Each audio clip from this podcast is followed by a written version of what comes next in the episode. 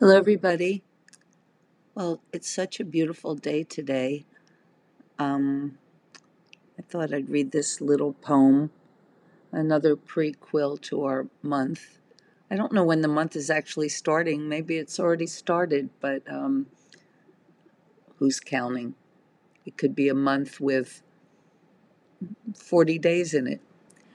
But um, Rimbaud wrote some of his greatest poems as a teenager. In fact, he did write his, his greatest poems as a teenager. Uh, he was not even, he was not yet 19 when he wrote um, Season in Hell. And he was maybe 17 when he wrote A Drunken Boat, maybe 18.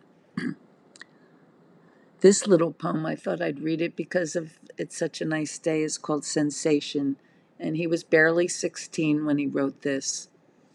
And um, I'm going to, it's, it's really a, uh, to, to go with the pictures that I'm going to um, put beneath it.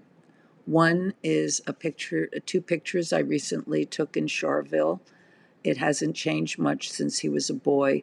This one view, uh, that that museum um, is the Museum of Ardennes, which houses his few humble belongings, and um, it's on the water, and uh, um, it's, it's so pretty. So I'll and I'll also um, include a little picture of him uh, at 16 when he wrote it. It's just a little poem called Sensation. I'm doing the I'm reading it from the Wyatt Mason translation because that's the one I have in hand.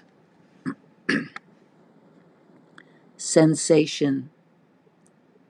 Through blue summer nights I will pass along paths, pricked by wheat, trampling short grass.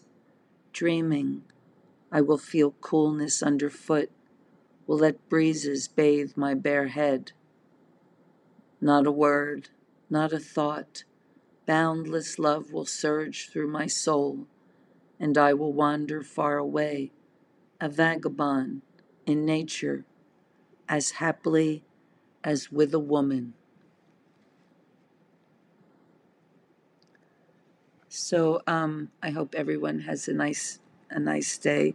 I like this little poem. You can imagine a teenage boy, um, a precocious teenage boy, um, writing this, imagining that uh, um, he had a beautiful companion by his side. But um, I I will see you tomorrow, and um, yeah enjoy the day. I hope wherever you are, the day is as beautiful as it is here in New York City.